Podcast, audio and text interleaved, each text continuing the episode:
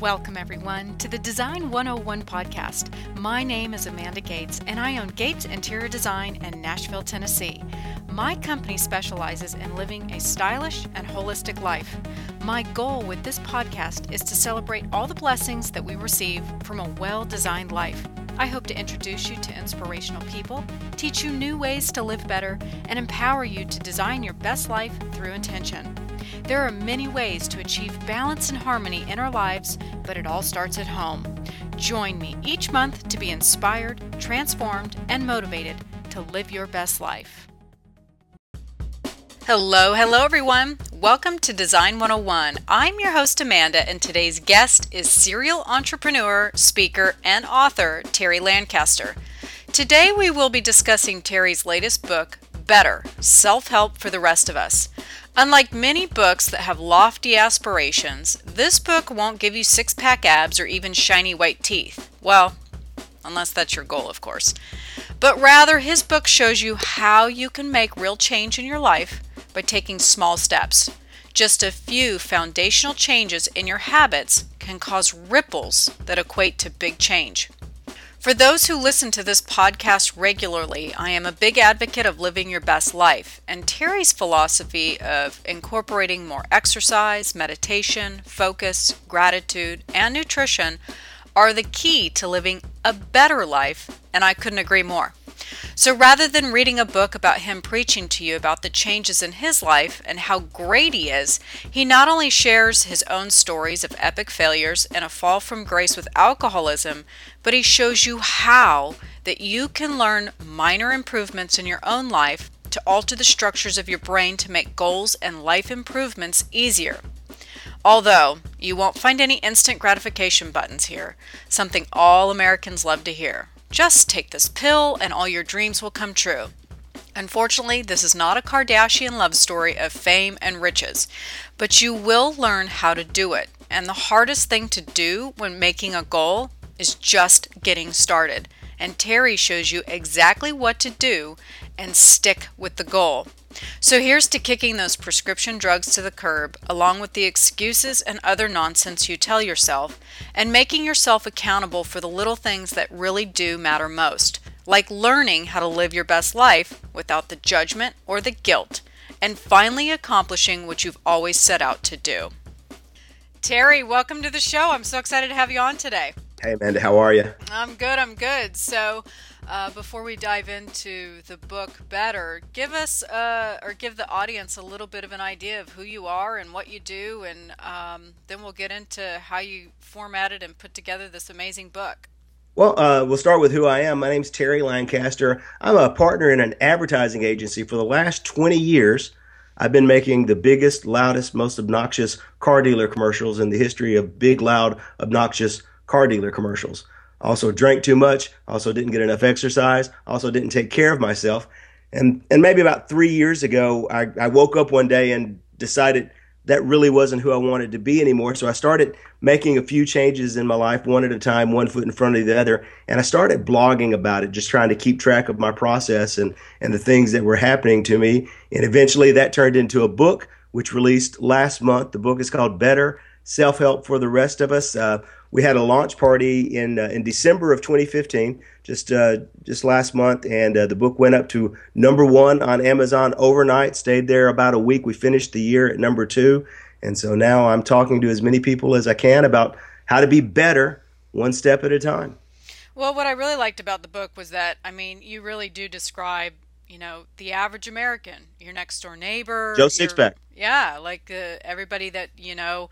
Um, one thing that, uh, uh, which I talked about in the intro, is that you know all of these books come out that are deemed self-help, and it's usually glorifying the author and, and what they've done, but they don't really explain how to do it, and you can't relate to them because you know they are who they are or they've got the support or the systems or the things that are backing them and I what I love about this book is it just it really is about not only how you did it, but you teach people how to do it so that they can literally do it one step at a time and achieve the goal and not get frustrated and give up.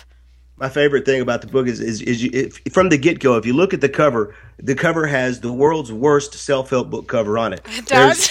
it's, it's it's horrible. There's you know a middle aged, overweight, bald, fat, hairy guy standing on a beach. If you, I know this is this is podcast, this is radio, you can't see it, but picture in your head, bald, fat, hairy guy standing at the beach, middle aged, overweight. He does not look like the cover of a self help book, but he is the proudest guy. When I saw that picture, it just jumped out. Maybe he was so proud completely comfortable in his skin, and that's what I wanted the cover to be. Most self-help books, they've got you know the the the, the guy who's beautiful beautiful as a model. He's got perfect white teeth. He's got the the perfect cheekbone structure, and he looks like he's out of a you know Lands' End catalog. And and they're trying to sell, tell you how to be better. Well, I didn't look like that.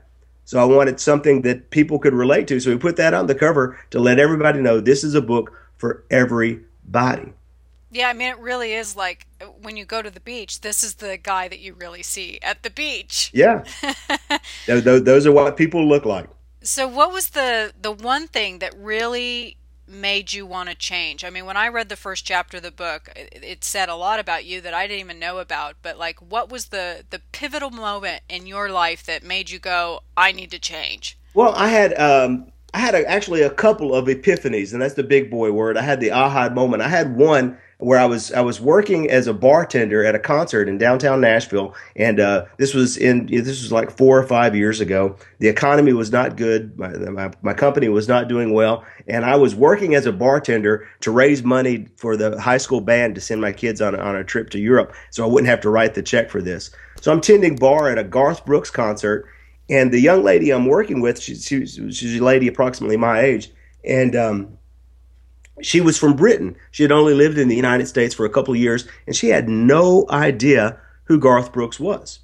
And so she's asking me questions about him. Who is he? What kind of music does he sing? And I'm explaining to her, you know, he's the best-selling recording artist of all time. He's the biggest country music star ever. He's he's a big deal. In the 80s and 90s, he sold more records than the Beatles and Elvis combined. Still, she had never heard of him. And she asked me, well, how old is he? And without missing a beat, I said, "Well, he's he's like he's our age. He's like maybe 50." And at the time, I think I was 46, and that hit me like a ton of bricks. It's like someone had kicked me in the groin because I actually paused and said, you know, just stood there because I'd never described myself as about 50 before, and it occurred to me that I was about to be 50 years old. My business was failing. I was half a biscuit away from 300 pounds. I drank too much. I couldn't walk to the mailbox without stopping to catch my breath. It was uh, I was a mess, and uh, going into my my fifties, I figured I would be a mess for a long time if I didn't start getting straightened out. So I I started trying to straighten myself. I started started working on it, and nothing was really working until I had the second epiphany about 12 months later. And I had, I tried to cut back on my drinking, but I, you know, I was I was cutting back on my drinking, and that actually only made it worse because every once in a while one would get away from me, and so I had been out on my birthday, on my uh, my 48th birthday or 47th birthday, I can't remember which one it was, and uh, and we started started drinking with some buddies, had a couple of beers, turned into a beer or nine. Then everybody found out it was my birthday. People started buying shots, and uh, I stumbled home at three o'clock in the morning. Woke up the next morning with the world's worst hangover and um, and it just just occurred to me that I, I, I couldn't I couldn't keep on doing what I had been doing, and I needed to get serious about making changes. So actually, that day that that day I went out for a walk, and I decided that I was going to take a, a 30, 30 day break from booze. That was my thing. I was going to do. I was I called it sober October. I'm going to spend the next 30 days just off booze, just so I can get my mind right and figure out how to get better moving forward. And um, funny thing happened after 30 days i couldn't believe how good i felt. I mean i'd lost a little weight 10 or 15 pounds but that but that wasn't the deciding factor. That was great. But just the overall feeling of how much better i felt by exercising a little by eating some decent food and by not drinking two or three nights a week i didn't realize how bad i had felt until i started feeling better. I'd been drinking since i was 14 years old.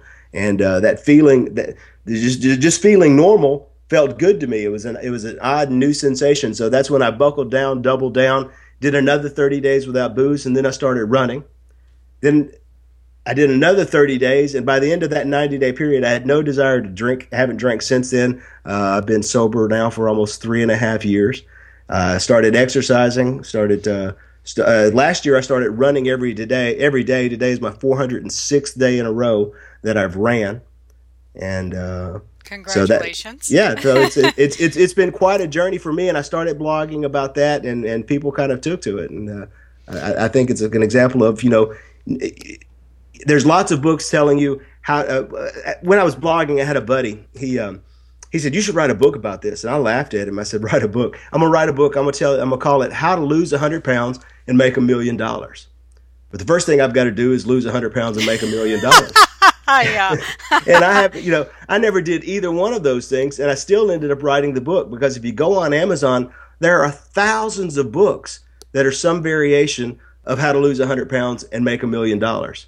And they're all setting up this idea of you being perfect. You're going to get six pack abs. You're going to be a millionaire. You're going to be a movie star. All you got to do is think about this. And they use these grand goals as an idea, you know, a, a, a carrot on a stick to motivate you to work harder and make the changes in your life. And uh, I kind of came at that, started looking at that from a different perspective. Number one, perfection is a horrible goal because it doesn't exist. There's no such thing as perfection. And if you're shooting for perfection, that's going to be about as useful as trying to train your cat to go fetch. It's only going to frustrate you and it's going to irritate the cat. It doesn't do anybody any good. And motivation that people are trying to motivate you to, the motivation isn't a useful tool for long term change because motivation is a depletable asset. You, the more you use of it, the less you have, and it's always going to fail you at the exact moment you need it most. So instead of motivating people to work harder, what I try to do is just encourage them to take small, tiny, specific actions and build those actions into a habit that happen every day, whether you're motivated or not. Just like I have to get up and go run to get my 407th day badge. I have to, it's automatic. I, I don't have to be motivated to do it. I'm going to go do it rain or shine, hell or high water. Yeah, one of my um, favorite things that you say in the book. It's on page 77. When the drunk guy at the bar hitting on the meth addict becomes the voice of reason in your life, maybe it's time to re-examine your lifestyle. yeah, that was, I, I, was I was I was at the the dingiest bar in Nashville. It was it was three o'clock in the morning, and I'm trying to leave, and my buddy's yelling at the bar for me, T, T, let me drive you home. And he uh, I I, I make the same noise that every drunk in the history of the world has ever made. As I go. I make that little noise, that little noise, tell him I got this, and I stumble out to my car. He goes back, he's, he's sitting at the bar, at the smoky divey bar, three o'clock in the morning, where he's hitting on this meth addict, and um, and they're having this little negotiation. He's trying to talk her into going to have sex without him actually having to smoke meth with her she's trying to talk him into smoke meth with her without actually having to go sex with have, have sex with him. I don't know how their negotiation ended up because I went home and passed out. No, you the cleaned the mo- pool, right? You yeah, I did. I, w- I went home. Well, and I tell everybody I drove home, but I don't. Ha- I have no idea if I drove home. I mean, as far as I know, the aliens could have abducted me and, and, and brought me home because I have no recollection. They, they apparently can't park because my car was crooked as, as, as crazy in the driveway when I woke up the next morning, and they decided that my pool needed cleaning too because uh, when I woke up on the couch next morning, I started, you know, doing the little game of hide and seek for my wallet and my keys and my cell phone, and everything were still in my blue jeans pocket in a wet puddle in the basement floor where I'd come home at three o'clock in the morning and clean the pool, then drop, you know, drop trowel right there in the basement floor and stumbled to the couch and passed out. So, so that was my last drinking adventure. Yeah, it's definitely time for a change. The other thing, one of my other favorite sayings is, you know, as you start to get your life uh, better and you start making the small changes in your life. One thing that I love and the overall voice of the book is is really about you know just the small changes. But when it came to running, slower than a thundering herd of turtles in peanut butter swamp. So um, I just loved that because it, you know, even though you weren't like you said the the the runner with the, the perfect abs and the gleaming smile, you know, the point is you were doing it. I was doing it. I, I run so slow, buzzards follow me home just in case they get lucky. I mean, but it's not how far, it's not how fast. The important thing is how often. Just get up and do it. And and and, and I know everyone's everyone's obsessed with the Fitbits and the and the the keeping all the data on all themselves. But that's you know, and that's great. It, sometimes it motivates you to get things doing, but at the end of the day, it doesn't matter. What matters is just actually doing something. And if you do enough, you'll feel so good, you'll know it. you're so we, we don't need all the, all the bells and whistles and everything to motivate us. You don't need to go out and set a new record every time you run. But as, as a country, we're in horrible shape. Two out of three people, we're, obs- we're obsessed with everything. We're, we're obsessed with the fitness industry. We're obsessed with movie stars. We're obsessed with, with having this perfect life. And we've got all the Fitbits and devices and contraptions that we need to, to make that happen. And still, two out of three of us are overweight. None of us get enough exercise. We spend more money on healthcare than any nation in the history of the world because we don't move. All it takes is just getting up for about 20 minutes a day and going to move. I tell everyone that if uh, if everyone in the United States would exercise 20 minutes a day, we'd put the healthcare business out of business. Yeah, I mean, I was shocked uh, to read that one out of every five dollars is spent on healthcare. I did not know that. Now, I yes, did know that you know uh, healthcare is in the business of profit and wants to keep Americans sick because you know obviously then they wouldn't be in business. But I was really shocked. I didn't I didn't know that that, that that's are those are high numbers. Seventeen percent of GDP goes to healthcare. One out of every five dollars. That's a full working day out of every working week just to pay the doctor bills. And what they're doing is they're giving us pills that don't cure anything. They're giving us pills to help us manage our high blood pressure. They're giving us pills to help us manage our heart disease, giving us pills to help us manage, manage our depression. When we've got something we can do for free that will flat out cure all of those things.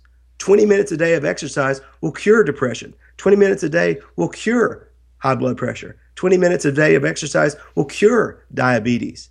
You can you can do all these things yourself, or you can take a pill, and the pills are bankrupting up bankrupting us, and they're killing us. Over the last half a dozen years, I've put five or six members of my family in the ground because they've overdosed on prescription pills from the doctor. And everyone thinks it's safe because these pills are coming from a doctor. That oh, you're in pain. Here's an oxycodone. But you know they're selling these pills at 20 bucks a pop. They're selling them to make money, and they're killing us and they're bankrupting us. And all we need to do is take better care of ourselves, and we don't need any of that. Yeah, and there's a lot of, um, I should mention, there's a lot of really great documentaries for people who want to just get a little bit more educated just on um, nutrition and health. And like, um, there's a great one on Dr. Gerson who, you know, um, just about uh, eliminates cancer just purely by good nutrition and eating right. Yeah. Um, you know, you combine the, the uh, over medication of Americans with bad nutrition, uh, poor food choices, and lack of exercise. I mean, mean, it's just it's it's the perfect storm for setting us up for failure and bad health care. Well, so, what is sell- what's setting us up for is to keep being dependent on the healthcare industry to pay for medication. They take all the nutrition out of our food and they sell it back to us in a pill. Yeah. And uh, so tell us a little bit about you know the the the book really the the philosophy as, of it is really about these small steps and doing little things um, tell us about how one i mean you talk about how you started small steps. I, I loved the concept of every time you peed you did a push-up.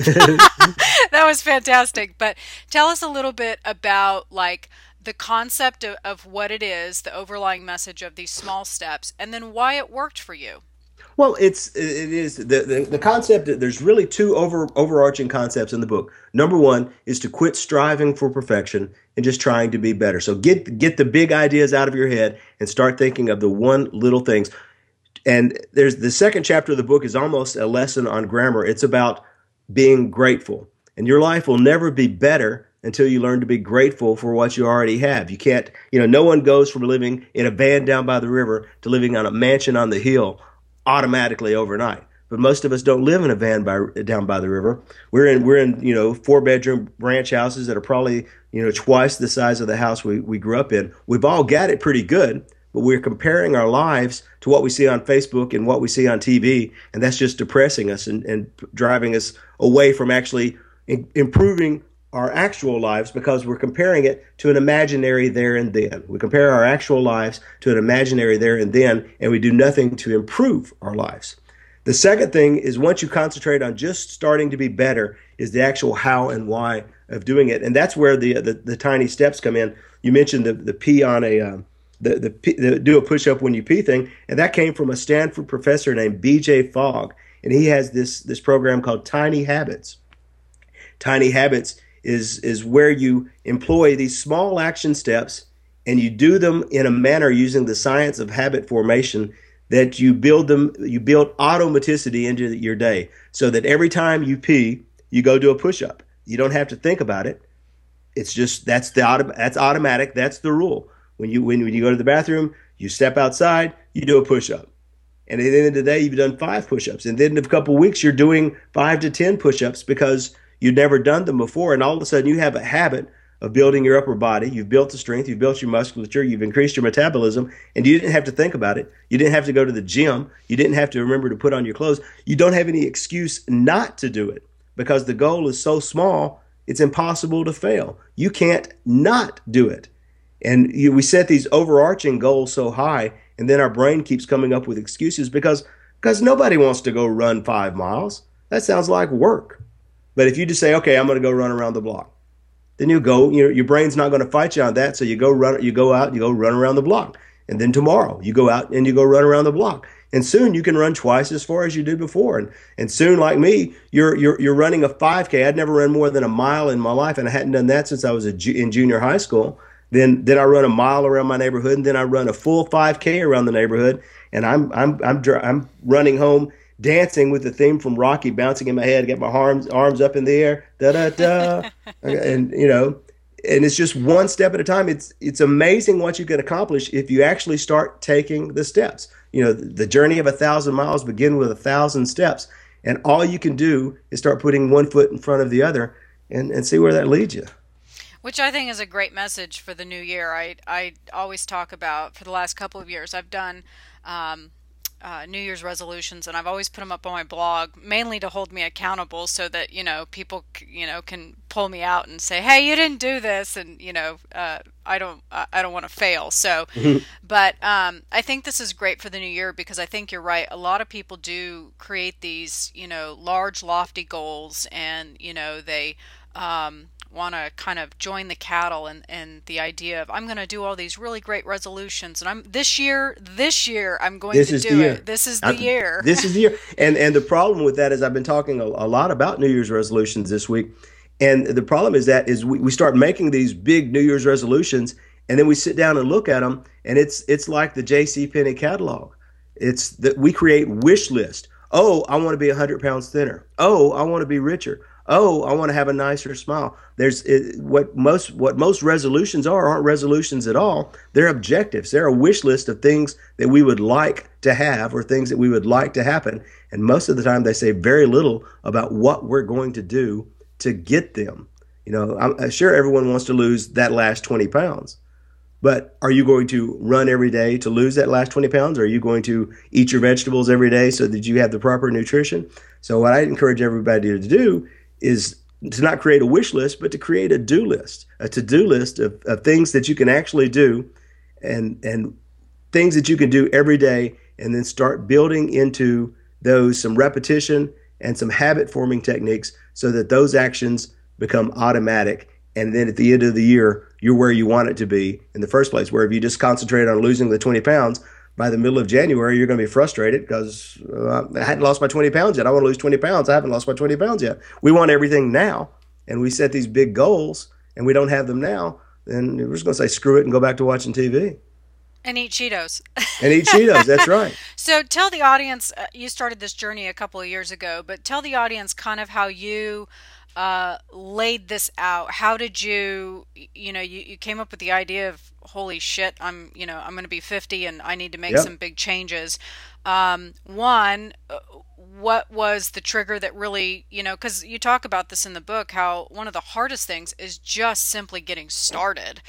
Um, how did you overcome the obstacles of just getting started? And then how did you lay it out in a way that was methodical enough to where it was easy and in, small chunks so that you actually accomplished it and did it? Well, in, in, between my my uh, Garth Brooks epiphany and my, my drinking epiphany, I had uh, I, I, I serious. I'm gonna I'm gonna do the exercising. I bought some boot camp videos, and I ended up that summer. I was doing these boot camp videos where uh, where I'm, I'm doing the um, oh, I, I, can't even forget, I forget what the burpees. I was doing burpees where you have to jump down on the ground and do a push up and kick your legs out and jump back up. And meanwhile, I'm 47 years old, I'm 300 pounds, and I'm trying to do a burpee. I, I, are you high? I mean, so I, um, and I ended up pulling my groin. And uh, you know, just you know, I can't do that. I, you know, and and then so then when I decided to get serious, I've got quit. You know, I've got a choice. If I can't do everything that society is telling me I need to do. I can't do burpees. I can't go run a marathon. My my other option is to sit on the couch and eat Cheetos and just accept that this is the way things are going to be. And neither one of those sounded like good options to me.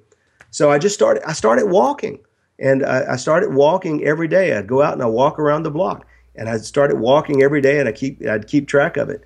And then eventually one day I decided all right, I'm going to try to run just a little bit. I'm going to run to the end of the street. I live about 100 yards from the end of the street. I did not make it to the end of the street. Well, that was that was uh, that was frustrating. But the week later, I'm out walking again, and I was walking every day at that point. I started. I, I tried again, and I, I went. This time, I made it all the way down to the end of the street and halfway down the next street. And it, it, it was surprising how quick I was able to go from not being able to run to the end of the street to being able to, to run a mile. Um, and it's just, it was just a question of, of putting one one foot in front of the other. And one of the things I ended I was I was researching this and writing about it, and I stumbled upon this technique which I've used every day since then, and it's called the the Seinfeld technique. So on the back of my book it says Jerry Jerry Seinfeld can change your life, because everyone's everyone's familiar with Seinfeld from the TV show and from him being a stand up comic. But in productivity circles, there's the thing called the Seinfeld technique. And the story goes that uh, Jerry was such a prolific prolific joke writer. All the other comedians wanted to know how do you how do you always write so many great jokes? How do you how do you how do you always have new material? And Jerry would tell them, I write every day. And the young comedians said, Well, you know, sometimes I don't feel like writing. I got I, my muse isn't there. I don't have any great ideas. And Jerry said, That doesn't matter. I write every day. And his strategy was every, every he would buy a big year at a glance calendar and put it on a wall above his desk. And so he would have this year at a glance calendar sitting on a wall above his desk. And every day that he would write, he would put a big red check mark on that day. He wrote that day. He gets the goodies. He gets the, he gets the reward. He gets to mark his to mark a check on that box. And if you do that two days in a row, you have a two day streak. Then after three days, you have a three day streak. And once you get a little streak going, you get to where you you'll do almost anything not to break the streak. You want to keep that going. You want the reward and the mental satisfaction of reaching up there with your red sharpie and crossing that X off every day. Well, that's what I started doing with with all of the little things that I was working to to, to change. When I first started the blog, I called it 21 tweaks. And I had 21 little things that I was trying to work on, which was too many things. You can't do too much at once, but this is what I had. I had, I had 21 things I was going to work on, was exercise every day, eat more vegetables, take 30 minutes to write. And so I was putting check marks beside each one of those every day. And uh, that's, like I said, what I, I started running. Uh, I started uh, last year. I made a New Year's resolution to run every day, and I started in December of 2014. So I ran all the way through. Uh, I ran every day of 2015, and now I'm on 406 this whatever day it is, and that's just the Seinfeld technique every day. So whatever it is you want to do, just start doing it every day and keeping mental track of it. Give yourself a streak, and that uh, that that encourages you encourages you to build the repetition. We've all heard that it takes 21 days to build a habit. And I don't know if it takes 21 days. I don't know if it takes 31 days. I don't know if it takes 300 days. But I know if you do it every day, eventually it becomes part of your routine. So all the things I'm trying to do, I'm trying to do them every day. Well, what I love about the checkmark method is, you know, we are goal seeking. You know, uh, it, it's like uh, our process and, and just being human. We're we're goal seeking individuals, and we, um, it, it's the gratification of being able to check it off. So it's like small little wins. And you're it, right, it, like that it, streak. If you break it, you like you feel like a failure. Like, oh, I missed a day. it's it is. It's, it's tiny wins, and and that that goal seeking, that satisfaction, that's a that's a neurological biological process. When we hit that achievement, when we check that mark off, that's a reward. It releases little pockets of dopamine and serotonin in our head and goes, boy, here, here's your cookie. You done good. So our brain our brain rewards us for those things, and that creates what's known as the habit loop. when you're the the, the pri- our primary addiction is to serotonin and dopamine. That's what we go through our whole life trying to get more serotonin and dopamine. That's what our brain wants. So it releases those little bits of serotonin and dopamine. And once it comes to understand that every time I check this red mark off, I'm going to get a little a little boost of uh, serotonin and dopamine. That's going to make me happy. It will start looking for opportunities to to drive that process, and that's what makes it automatic. It's a habit loop. You do the action, you give yourself the reward, then your brain looks for the trigger to start the action all over again, so it can get the reward. And like it's Pavlov's it's, dogs. It's exactly it's exactly like Pavlov's dog. Just make make make it set up so that you're always looking for that chance to, to reward yourself for doing the small tiny action. And that's that's another benefit of doing it so small. If your goal is to run a marathon then you might get that boost of dopamine eight months from now when you finally finish training and ran for a marathon. If your goal is to go out and run today then you get that boost every day. And you start looking for the triggers to make you get more boost every day. It's, it's a it's a it's a cycle kind of like a gratitude cycle too because it you is. know as you as you do it you feel good about yourself you're grateful for that and so it's it is it's like a it's a continuous loop and then once you get on it it makes you feel great so it makes you want to do other improvements and improve other areas of your life yeah and, and, I, and I think gratitude is the key like i said you can't you, you, your life will never be better until you learn to appreciate how good it really is now. And and that's what been one of the biggest change for, changes for me is I started looking around and uh, I said, man, I've I've actually got it pretty darn good. I don't know why I'm chasing all these other things. I, why why do I want why why why am I trying to be something I'm not? Have things I don't when the things I've got are already great. And you start looking this, at these things almost as being a steward. I've been granted all these blessings. The life I have is a tremendous. The ability to wake up above ground is a tremendous blessing. The ability to to be mindful of my aware of, of my surroundings and this moment in time. That is an amazing blessing and i'm not going to jeopardize all that. You know i don't need to ruin all that by by by doing other things. I don't need the body i have is fantastic. I feel great. To be alive to be breathing is great. I don't need to jeopardize that and make it feel worse by going out drinking or going out eating a big mac.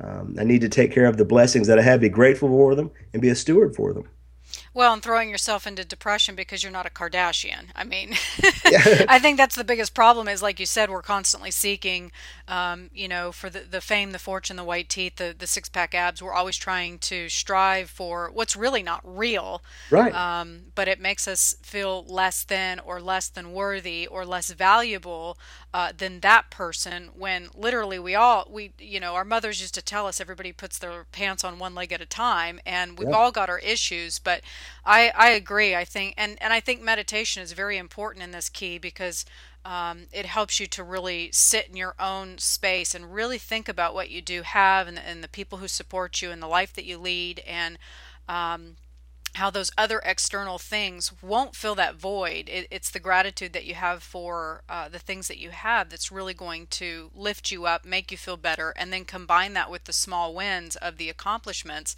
Um, Jesus, that that's a better life right there. Absolutely, and, and meditation. The, the, there's a whole chapter on meditation. The amazing thing for med, meditation for me was was I started realizing that all these thoughts in my head were, were just bouncing around, that and that I was actually in control of them. That every thought that was in my head wasn't like a signed telegram from God coming straight into my head. That was just it was just random thoughts and th- th- things were going off. I didn't need to tell the universe every time I got angry. When someone cut me off in traffic, I didn't need to yell and cuss at him. I could just take a deep breath and I could make that thought completely disappear. That's an amazing thing. I've gone through 50 years of my life and you know being driven around by by random thoughts popping in my head and never realized that I actually have control over over over these thoughts. And every time I start comparing myself to something else instead of being depressed or agitated or anxious, I can just take a deep breath, realize what I have actually got, make that thought make that thought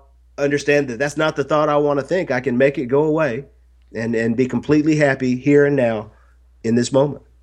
Well, not allowing others to really dictate how you feel. I think that our society, you know, not only talking about those external things that we're trying to achieve, that, you know, we're striving for perfection, which we've already talked about doesn't exist, but right. um, striving for this level, you know, it, it, really, if you ask anybody, what is it that you really want? Happiness. Well, right. you know, it's within yourself, and it's like we're we're striving for those external things because we think that the consumerism or the Kardashian is what quote unquote happiness looks like when that's not really true. And so we've got this very negative judgmental society that's, you know, ready to pounce on you every time you fall down, which makes you further depressed and then you take yeah. a pill and it gives you on this on this horrible cycle. But I just wrote a blog post about um, earlier when I was in college. I was I think I was about 21, 22, and I had walked up to a, a post box uh, to to put my mail into it, and the mailman had just closed it up. It was like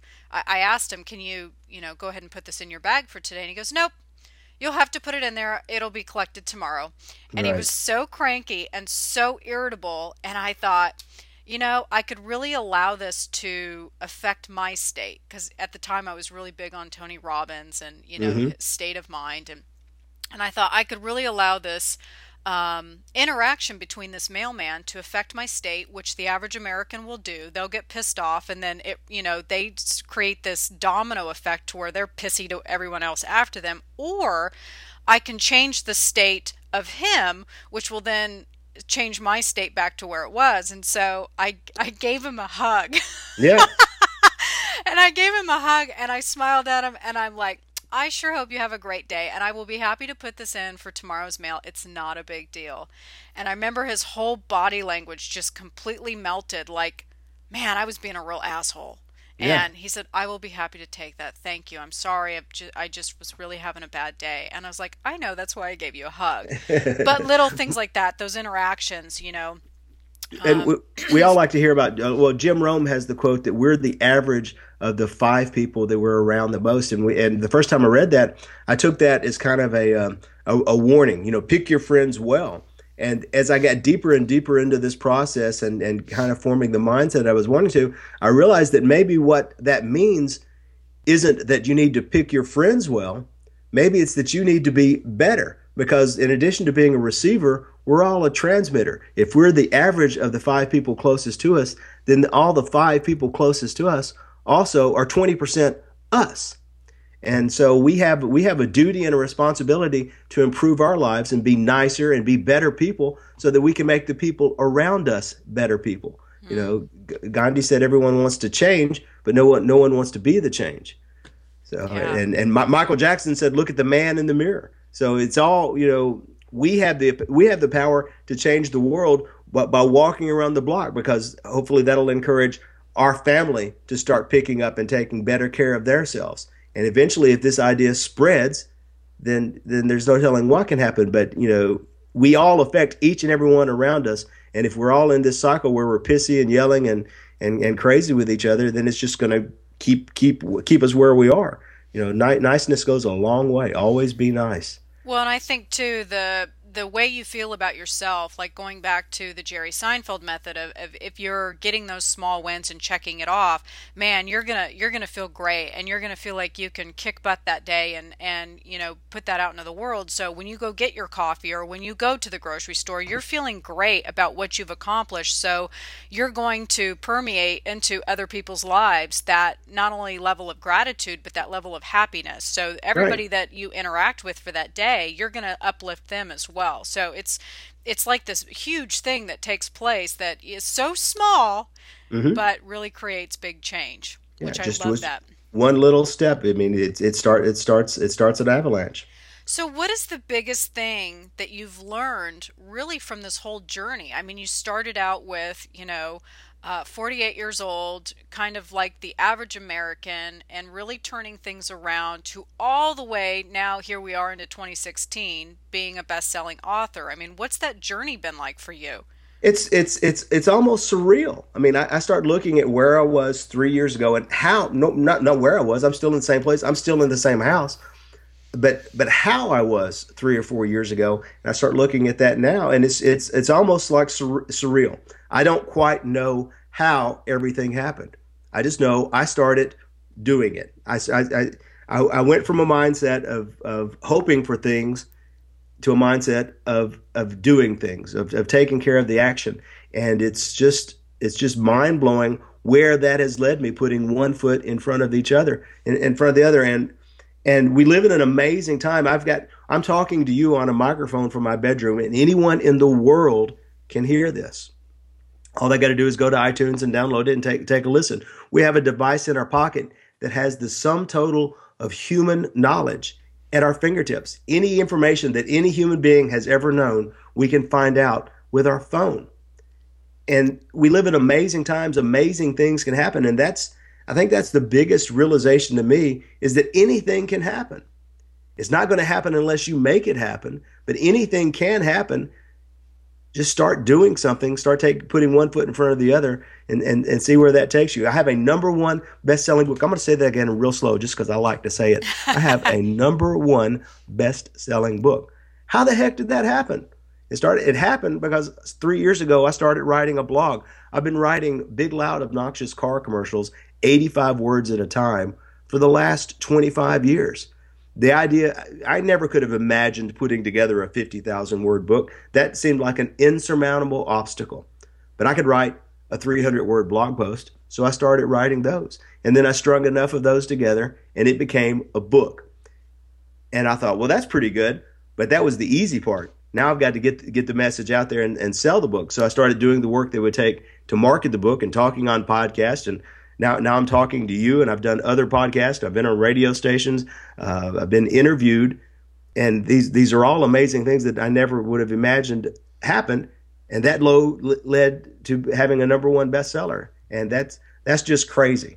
So my biggest realization is that I have no understanding of all of how the universe works.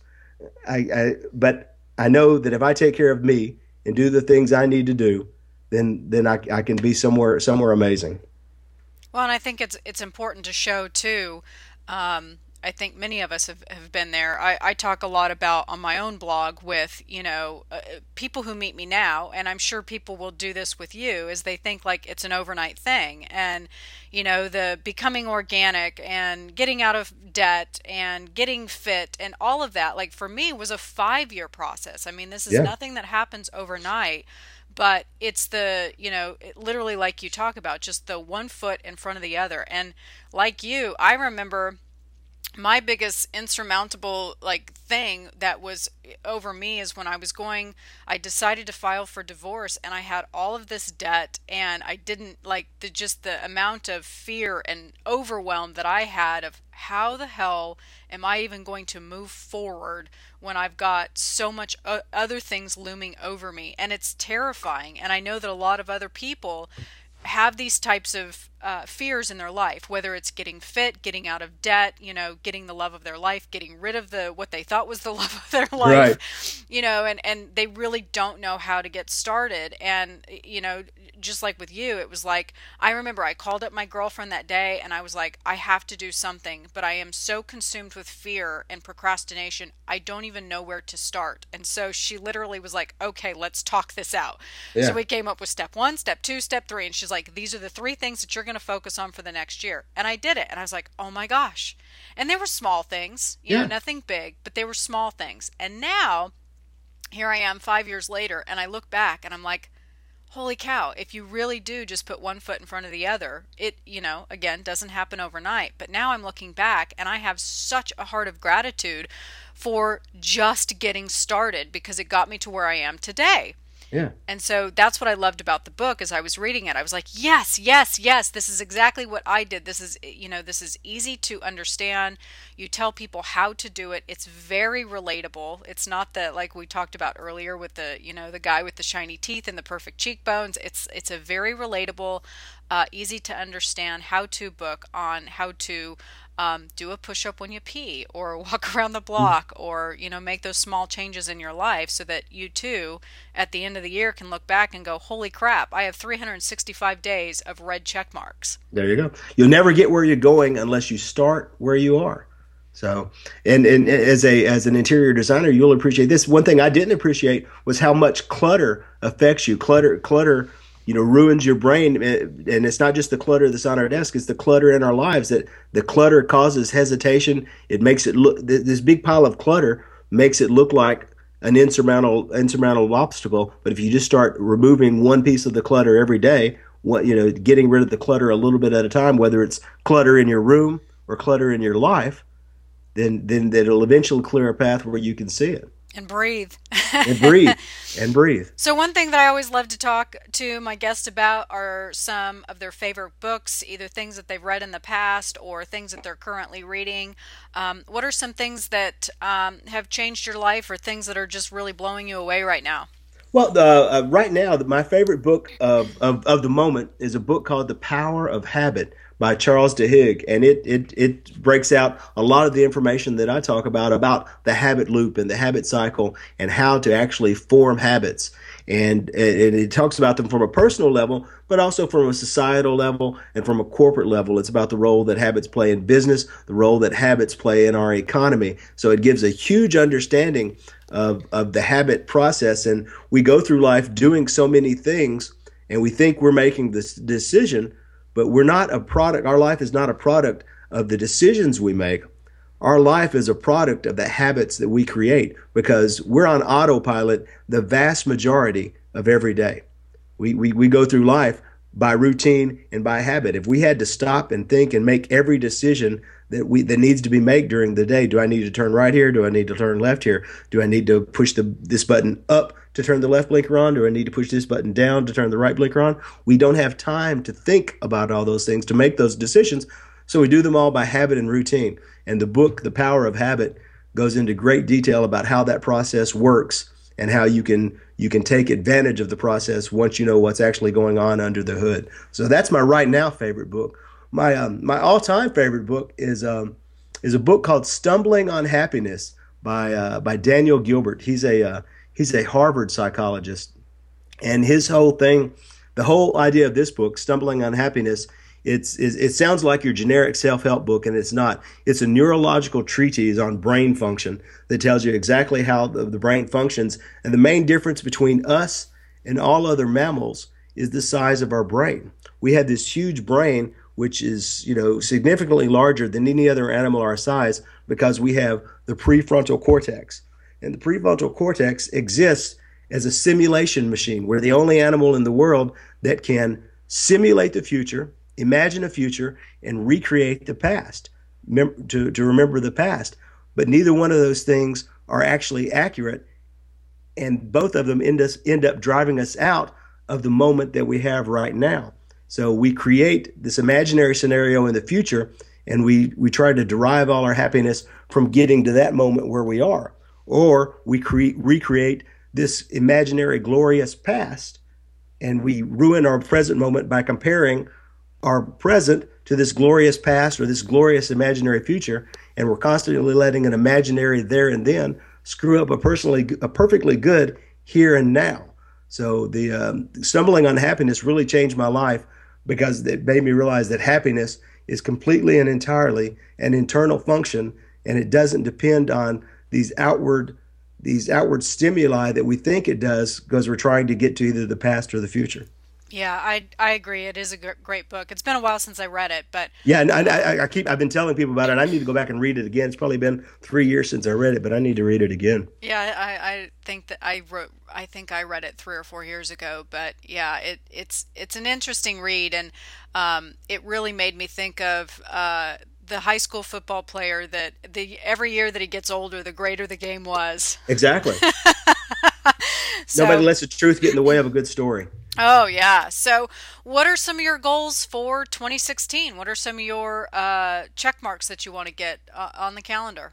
Well, my, my check mark is I want to continue my streak of running. I want to run every day. Uh, my, my, my goal, my daily goals are for this year is I, I want to run every day. I want to meditate every day and I want to write every day. If I can do those three things, I'm hoping everything else will take care of it, itself. I uh, I've got my big my big objective last year was to, to get the book out. We we we got that out. So now I've, I've kind of I've kind of uh, you know drank my own Kool Aid. I'm a true believer in this concept that I honestly think the world will be a better place if people start letting go of perfection and learning to improve their lives one minor step at a time. And I, I almost feel called to get this message in front of uh, as many people as I can. So I'm going to do any podcast that someone will let me come on and talk about. I'm going to go speak in front of every uh, Rotary Club that uh, will let me come and talk about the, this little project because because I want to spread the word. I, th- I, th- I, think it's an important message, and I think that other people aren't saying it. You don't see this on the six o'clock news because it's not bright and shiny and new. Well, I don't know that it's necessarily not new. It's just it's not sexy and glamorous like yeah. you know um, the depression and the you know for some reason the media has really made the fear and the uh, all other uh, deplorable type really uh, things in our lives more positive and shiny, which is kind yeah. of funny. Yeah, well, I think that might have something to do with the billions of money that the pharmaceutical industry is spending on advertising. I don't know. Maybe maybe it's just a coincidence. But yeah, uh, very good point. I will say that some of the uh, documentaries on Netflix have said that they have been unable to get like the Gerson information. They've been able unable to get it out because big corporations like ABC and CBS are funded by uh, prescriptions, and so they Yeah. they can't say any of those things because it goes against their advertising dollars. that's right. Very interesting. Well, eh, one other thing I will uh, recommend for those who are listening, another great book is by Hal Elrod. Uh, the Morning Routine um, is an excellent um, uh, way to. We tend to uh, allow other people to dictate our lives, and we give our time to other people, but we don't spend enough time on ourselves. And so, if you're um, not a big person on meditation or if it scares the crap out of you, I would recommend going to the blog because I have a lot of great information on meditation, and so does Terry in his book. But um, Hal Elrod has a terrific story, and he really lays out how you should lay out your morning so that you're basically um, paying yourself 1st um, and laying out a routine that works for you so that you're focusing on your goals, and it really helps you to get started and um, start focusing on what your goals are and actually accomplishing them. So that would be one of my recommendations. Of course, uh, next to uh, Terry's book, Better Self Help for the Rest of Us. Um, so, Terry, we're wrapping up here. Um, I knew that this was going to go by quickly. If people are interested in finding out more information about you or the book, where can they go? Where can they find you? Uh, you can find me on Google. Google loves me. Just Google Terry Lancaster. You can, you can go straight to terrylancaster.com, and it's got all my contact information on Facebook, LinkedIn, Twitter, my email. So I'd love everyone to connect with me and uh, and find out more and, and to help spread the message. But terrylancaster.com, Google, and you can buy the book right now on Amazon. And be sure to reach out to Terry or myself and tell us about your stories of encouragement, uh, enlightenment, or whatever it is that you accomplish. We'd love to hear from you. Terry, thank you so much for being on the show today. I'm happy that you were able to take the time to sit down and chat with me.